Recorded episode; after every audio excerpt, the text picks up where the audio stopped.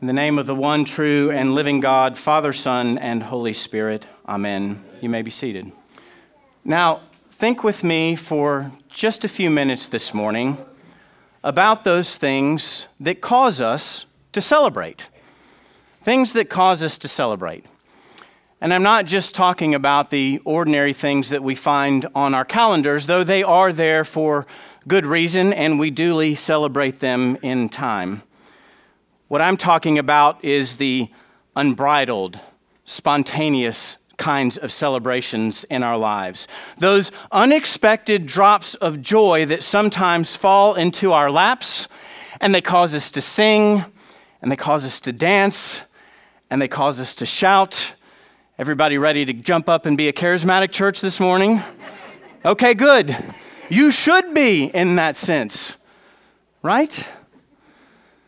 Think about perhaps passing that test that you thought you'd failed, an unexpected windfall of cash or a promotion at work, or maybe even your favorite college football team actually making it into a bowl game, but I digress.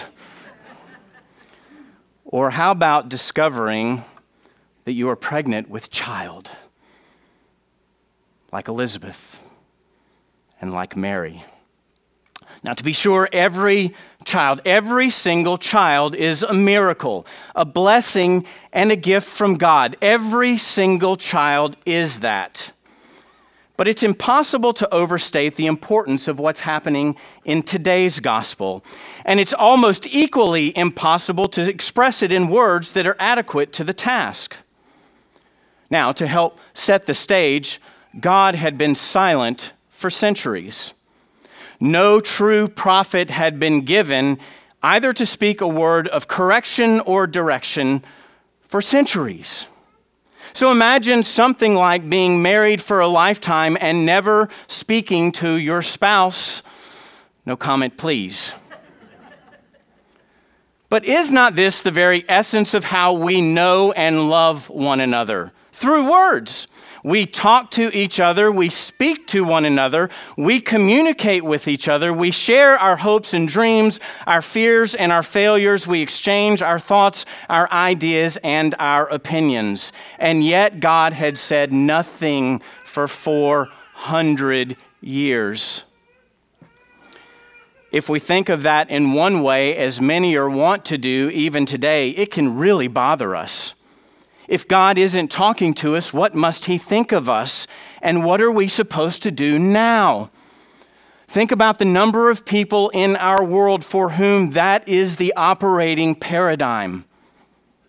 But if we think of it in another way, as we're often able to do in hindsight, we can look back and we can see how God was preparing his people even through his silence.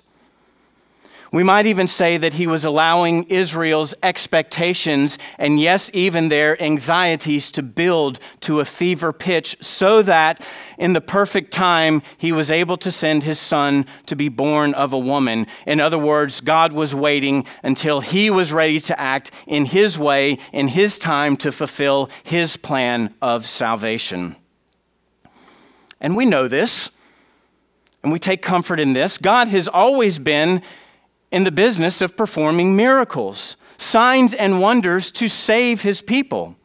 In the past, when Israel had been in trouble, God raised his mighty right hand to save them, parting the Red Sea during the Exodus. You know the narrative, making the water stand up like walls so that the Israelites could pass through providing for them manna in the desert, delivering Daniel from the lion's den, saving Shadrach, Meshach, and Abednego from the fiery furnace, just to name a few of God's miracles in the Old Testament. But now consider this the sign and the wonder came by another kind of miracle in our story today. It is the miracle of birth. The birth of John the Baptizer fits into a theme in the Old Testament. Like her ancient ancestor Sarah, Elizabeth was barren and beyond the age of birthing. But her very name meant God had sworn.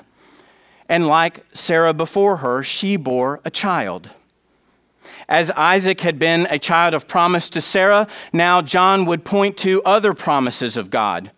Not merely a continuation of the ancestry of Abraham under the old covenant, but a preparation of all people for the coming of the one true king. Come, thou long expected Jesus, born to set thy people free. From our fears and sins, release us. Let us find our rest in thee. Israel's strength and consolation, hope of all the earth thou art, dear desire of every nation, joy of every longing heart. Born thy people to deliver, born a child and yet a king, born to reign in us forever, now thy gracious kingdom bring. Should it be any surprise then? In fact, should it be anything other than unbridled and spontaneous celebration that when Mary arrives on the scene carrying the Christ child inside of her, that John leaps for joy in Elizabeth's womb? That Elizabeth herself speaks out her praise and Mary breaks out in song. Imagine the moments in human history, they are real. For in Mary's womb rests the greatest miracle of all Think of this with me. This is our creedal Christianity, the only begotten Son of God, eternally begotten of the Father, who for us and for our salvation came down from heaven, was incarnate of the Holy Spirit and the Virgin Mary, and was made man. How else would they respond when the fullness of joy was now in their midst? And what is our response knowing this Jesus has come among us to save us. Remember that charismatic thing I was talking about a minute ago? That's okay. That's the kind of spontaneous joy that should inhabit the Christian's hearts because Jesus has come into the world to save us. And so that raises the other question how might we live in our present world that is so darkened by sin and death? We hardly have to even read the newspapers anymore to know it's true, but I want to suggest three important truths that this story teaches us. First and foremost, this story tells us that God has come among us to save us. To those who wonder about God, whether or not he really exists, and if he does, what's he like, and what exactly might he be doing, the scriptures tell us in no uncertain terms that once upon a time God did, in fact, come among us. And as the Apostle John, an eyewitness of Jesus Christ, declares in his gospel, the Word became flesh and dwelt among us. Think about that. How did God create in the beginning? He spoke by His word. All things came into being and had their existence. God spoke. That's the power of God. All He has to do is say the word and it comes into being. And now, John, under the inspiration of the Holy Spirit in the new covenant, the Word was made flesh and dwelt among us. We know this, my friends, and we need to take this seriously. No other religious construct claims this kind of God for itself. None. Not one. No other rational human being, I use that word intentional, intentionally, no other rational human being would dare to call himself God. And no other God has ever acted for us in the way that Jesus has, both giving himself to us in the flesh and giving himself for us on the cross. Think of that. God, the God of the universe, first chose to make himself completely dependent upon us in his infancy. He cried. He ate at Mary's breast. Completely dependent on God chose to be completely dependent upon us before he revealed our dependence upon him by his death and resurrection. I ask you this question what other God has loved us in this way? What other God has given himself to us in order that he might give himself for us?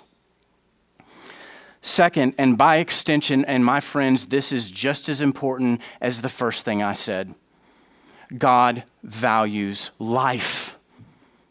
God values life. every life matters to God. Isn't it interesting? Isn't it interesting that it was an unborn child who recognized Jesus in Mary's womb? In a secular world that values choice, the Bible tells us that God values life, every life, born and unborn alike. And in this story, my friends, we learn something else about life. From time to time, I speak to the men in the parish, and intentionally so. This morning, ladies, it's all about you. Seriously, it's all about the women. In this story, we learn that women, and especially in this case, mothers, you have an incredibly important role to play in the mind of God. You know this. There are some things that women simply can do that men can never do. And one of them is that you carry the precious gift of life in your wombs. Women nurture and feed life in ways that men simply cannot. From the umbilical cord through the birth canal and to the bosom, women prepare life to enter into this world and nurture it through each passing season. I am 51 years old, and my mother still tells me this truth I'm your mom, and don't you forget it. I don't even know whether she's here this morning, but I'm not. Oh, there she is. right? This is what my mom says to me because it's true. She's still my mother. And as Christians, we know that the nurturing of a mother is not for the physical health of the child alone. But our God given responsibility by virtue of our baptism is also spiritual. Teaching and training our children to stand strong in the ways of the Lord. My friends, I cannot emphasize this enough.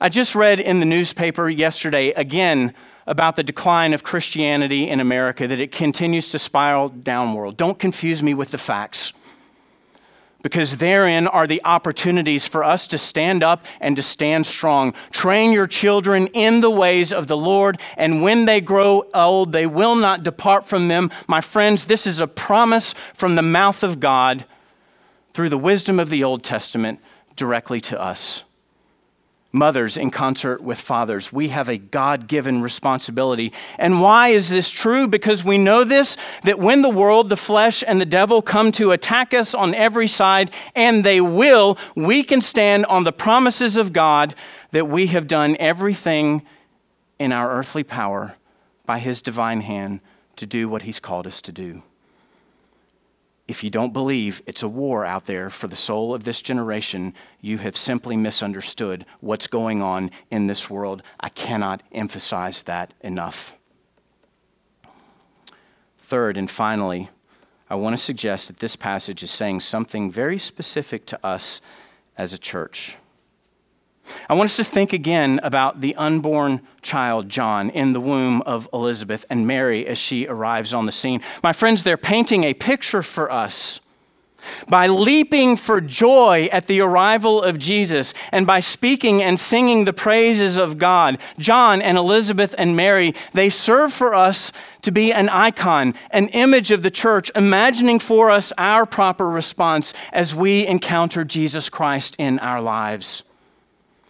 And so I recently read a book by Bishop N.T. Wright called The Challenge of Jesus.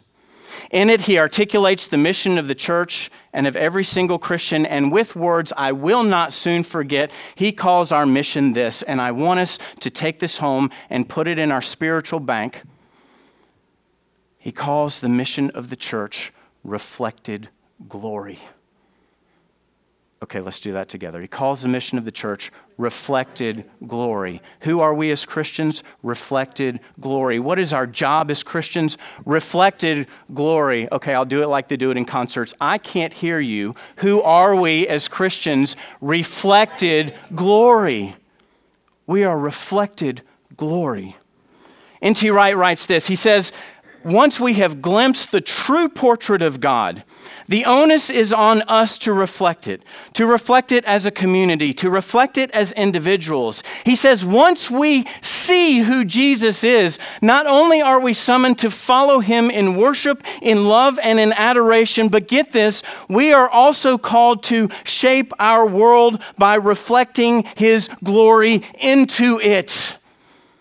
That's so provocative and so powerful.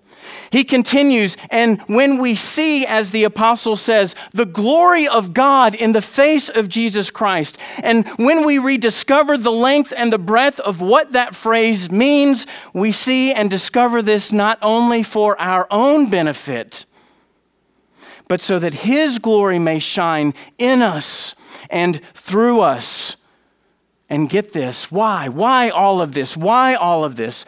To bring, he says, light and life to the world that still waits in darkness and in the shadow of death. Who are we? Reflected glory. What is our job? Reflected glory, shining light and life and love into the world that is still waiting. Why? Because they are in the bondage of sin and death. And my friends, in just a few short days, this is what we celebrate. The feast of Christmas, and we're right to call it that, but think about it this way. The feast of the incarnation of the Son of God. The feast that tells us that God does not stand far off from us, but He took on our flesh and he became completely dependent upon us, showing us our complete dependence upon him, reminding of this, reminding us of this. That amid all of the miracles, all of the miracles that God has ever wrought by his own hand, his plan all along has been work, has been to work through humanity. Of all of the signs and wonders God has ever performed, his plan all along has been to work through humanity. And I want to leave us with this. You know this. That means we are the light of Christ. Christ is the light of the world. And when this light shines in the darkness, the darkness cannot overcome it. Who are we? Reflected glory. What is our mission as a church? Reflected glory, reflect his glory into the world. Let that light shine, and the darkness cannot overcome it.